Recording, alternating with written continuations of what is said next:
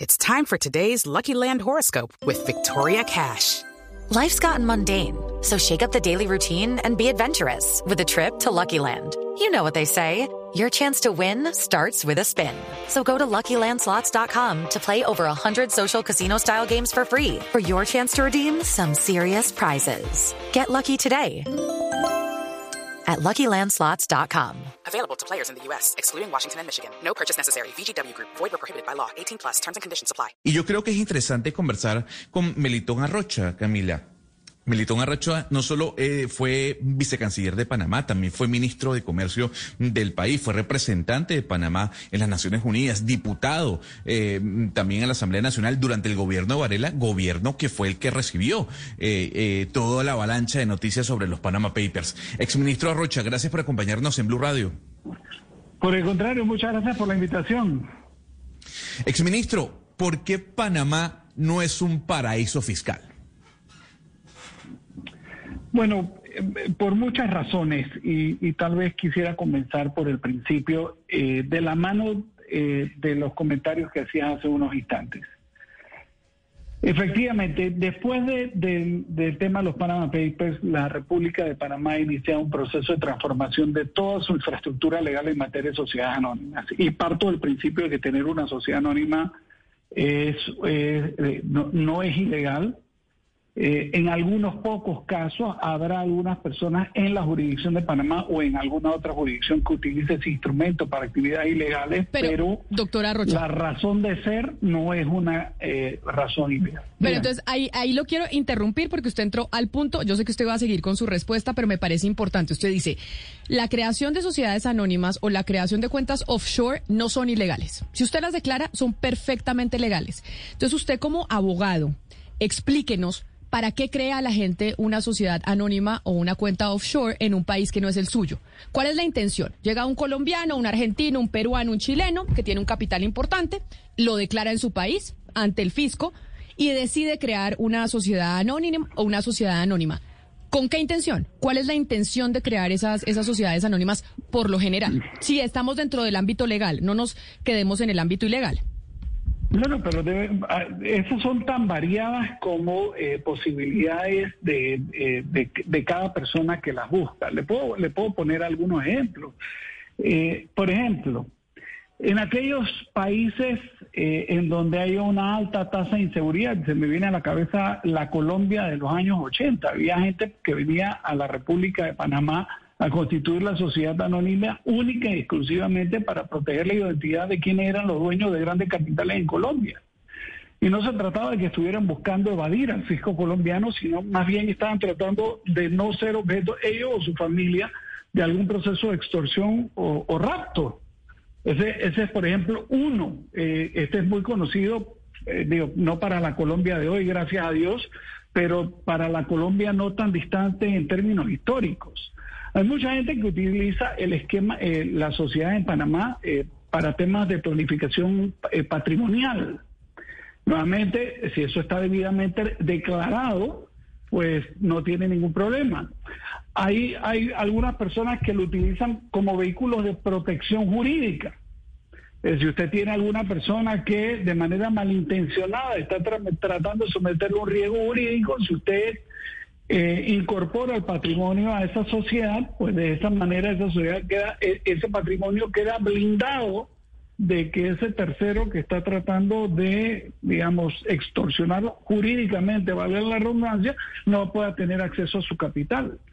Es entre alguna otra, pero hay tantas posibilidades. ¿Y por qué, señora Arrocha, Panamá se volvió el centro de estas sociedades anónimas en el mundo? Nos explicaba Gonzalo en la introducción que Panamá es el sitio con mayor conformación de sociedades anónimas. ¿Por qué Panamá se volvió ese centro? No, me pareció que lo que Gonzalo comentaba era que Panamá solo tiene el 0.26% de todas las sociedades a nivel mundial, que es un dato con el cual yo no contaba. De hecho, hay muchas jurisdicciones, algunas en Europa, otras en los Estados Unidos, en las islas del Caribe, que tienen y realizan la misma situación. La pregunta, creo yo, es ¿por qué Panamá es siempre el epicentro del ataque? no contando con una cantidad tan relevante a nivel global. En los Panama Papers, déjeme decirle, ni las sociedades eran panameñas, ni los capitales estaban radicados en Panamá. Sí es cierto que era un bufete panameño, pero ninguna de las circunstancias, o muy pocas de las circunstancias, se realizaban en Panamá. Entonces la pregunta creo que es muy válida. ¿Es por qué Panamá? Claro, señora Arrocha, ya estamos cumpliendo 5 años desde que se publicó esa investigación, el tema de los Panama Papers, y quería comentar desde el punto de vista político, periodístico y de imagen internacional, ¿qué sucedió en Panamá después de ese año? ¿Qué cambios hubo? Y si realmente, como un poco Gonzalo lo adelantaba al principio, que eso le hizo daño a la imagen de Panamá. Te comento, mira, se aprobaron 7 nuevas leyes en donde se incluyeron delitos y se regularizaron los sectores financieros no tradicionales como la firma de abogados y los negocios inmobiliarios. Dentro de eso se le plantearon a la firma de abogados la obligación de tener que conocer quién es el beneficiario final de la compañía. Y aquí les explico, hasta ese momento los grandes bufetes de abogados en Panamá recurrían a la gran banca internacional que eran quienes referían los clientes. Para el bufete de abogados, hasta la implementación de esta legislación, el cliente del bufete era el banco. A posteriori de la implementación de esa legislación, todas las oficinas de abogados de Panamá tienen la obligación de saber quiénes son los beneficiarios finales de estas sociedades. Pero además, incorporó un delito penal para cualquier abogado que, a sabiendas de que se está constituyendo una sociedad con el propósito de evadir el fisco, algún fisco, por ejemplo, eso se constituye como una ofensa penal en la República de Panamá. Se procedieron a regular los sectores inmobiliarios para que tampoco puedan ser objeto de ser utilizados para lavado de activos. En el 2016, por ejemplo, entró la legislación en Panamá en donde se inmovilizaron el uso de las acciones al portador. Y si usted viene hoy a Panamá, a lo mejor usted tendrá alguna experiencia. Primero, ningún banco le va a abrir una cuenta si su sociedad tiene la posibilidad de emitir acción al portador. Esa es la primera. Y la segunda, es más fácil abrir una cuenta en casi cualquier lugar del mundo que venir a la República de Panamá a abrirla. Pero le digo más. Se aprobó la Ley 23 con la cual se adoptaron medidas para fortalecer el sistema financiero contra el blanqueo de capitales y el financiamiento del terrorismo. Y a la fecha, Panamá ha suscrito 16 tratados para evitar la doble tributación fiscal, 9 tratados de intercambio de información tributaria con países de Europa, Asia, el Medio Oriente y América Latina, y hemos suscrito 76 países, acuerdos de intercambio de información bancaria. En definitiva, y esto por supuesto se ha realizado en los últimos 5 años, Panamá ha estado a la vanguardia de la regularización de su ingeniería, de su sistema financiero en materia de constitución de sociedad anónima y en materia de supervisión bancaria sobre flujo de capitales. It's time for today's Lucky Land horoscope with Victoria Cash. Life's gotten mundane, so shake up the daily routine and be adventurous with a trip to Lucky Land. You know what they say, your chance to win starts with a spin. So go to luckylandslots.com to play over 100 social casino-style games for free for your chance to redeem some serious prizes. Get lucky today at luckylandslots.com. Available to players in the U.S., excluding Washington and Michigan. No purchase necessary. VGW Group. Void where prohibited by law. 18+. Terms and conditions apply. Exministro Arrocha, como usted nos ha explicado, estas jurisdicciones se buscan pues de maneras distintas por personas distintas con fines distintos. Si hablamos de colombianos y Panamá, para entender un poco mejor, ¿por qué individuos, es decir, ciudadanos colombianos buscan a Panamá y por qué compañías colombianas buscan a Panamá? Tal vez yo no sería la persona más idónea de tratar de retratar de cuerpo entero el interés de por qué colombianos pueden estar buscando Panamá. Pero le cuento una cosa, en Panamá no hay distinciones entre la sociedad anónima y la sociedad offshore, es un solo vehículo. Y nosotros hemos visto con mucha frecuencia, particularmente ahora con la devaluación del dólar, con la devaluación del peso colombiano, que hay mucha inversión extranjera directa colombiana viniendo a Panamá a través de sociedades anónimas para hacer negocios en la República de Panamá. Transacciones legítimas, debidamente reportadas en el entorno, entiendo que en el Banco de la República y algunos otros entes de supervisión en Colombia.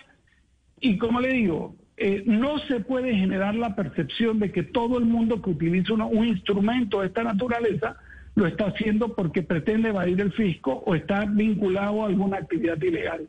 Es más, me atrevería a decirle que a la enorme cantidad de las personas que utilizan un instrumento de esta naturaleza tienen como propósito una actividad legítima. Claro. Exministro, hay algo que destacar, ¿no? Las tasas impositivas de cada país son soberanas, ¿no? Y se utilizan sobre todo para llamar a la inversión extranjera. Y eso no solo ocurre con Panamá, sino con otros territorios. Pero yo me devuelvo la pregunta que hacía mi compañera Camila Zuluaga. Dentro de los Pandora Papers se habla de Suiza, de Bahamas, de Wyoming, de Delaware en los Estados Unidos. ¿Por qué estos estados en los Estados Unidos, por qué estas jurisdicciones en el Caribe o en Suiza no tienen la repercusión que tiene Panamá? Y yo insisto en esa pregunta, ¿por qué Panamá sí y Bahamas, Belice, Delaware o Wyoming no? Mire, esa es una pregunta válida que yo creo que no tiene respuesta todavía. Ahondando en su pregunta y pues respetando por supuesto la profundidad investigativa del consorcio de periodistas, le quiero decir que desde mi perspectiva lo que acaba de suceder no es poca cosa, porque pareciera una operación multinacional, es una operación multinacional coordinada, en donde han habido, entre paréntesis o entre comillas, filtraciones de 14 oficinas de abogados o proveedores de servicios de sociedades en diferentes jurisdicciones. Esto, como usted podrá entender, no es una cosa pequeña.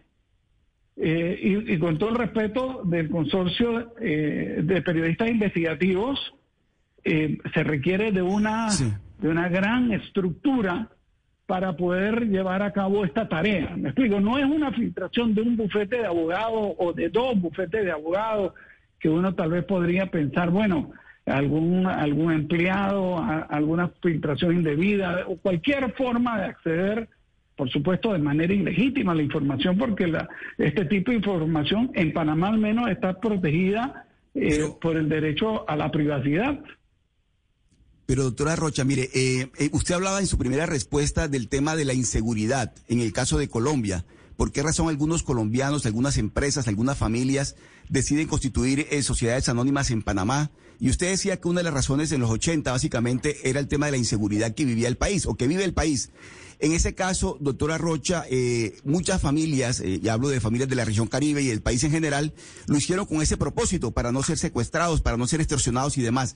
Pero ustedes tienen en Panamá la información de cuánto, por lo menos porcentualmente, de ese tipo de sociedades anónimas que se constituyen en Panamá responden a esta motivación, a la motivación de la seguridad de la familia o de la empresa.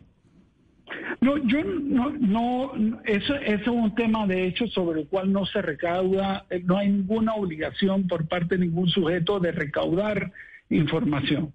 Las obligaciones que tienen los abogados en Panamá es, primero, identificar que sea una transacción lícita sobre la cual el cliente quiere armar su operación y, por supuesto, esto es en función de la buena fe que se tiene que presumir, y después tenemos que identificar plenamente quién es el beneficiario final, de manera tal de que si alguna autoridad jurisdiccional panameña nos solicite la información, nosotros podamos llevarlo a identificar quiénes son los que están detrás de esta sociedad.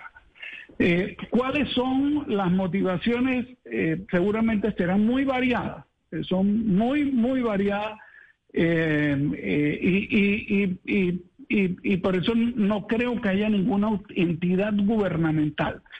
El gobierno de la República de Panamá recientemente creó un organismo nuevo que se llama la Superintendencia de Sujetos Financieros No Regulados. Y esa superintendencia ha estado muy activo practicando auditorías extra situ y en algunos casos in situ, para revisar de forma aleatoria que los despachos de abogados vengan cumpliendo con las obligaciones que emanan de la ley. Pero además de eso, Esta superintendencia va encaminada a que, si bien la banca está haciendo intercambio automático de información fiscal, dependiendo de la nacionalidad, con el país, de la nacionalidad del sujeto que tiene algún depósito en Panamá, la finalidad de la Superintendencia de Sujetos Financieros No Regulados, que se ha visto, ralentizada por la pandemia, es que en algún momento suceda lo mismo con los accionistas de las sociedades. En otras palabras, usted va a venir a Panamá, usted va a constituir una sociedad, usted va a declarar que su nacionalidad es peruano y las autoridades panameñas inmediatamente y de forma automática van a intercambiar información con Perú para que quede debidamente retratado que esta persona tiene una inversión en Panamá.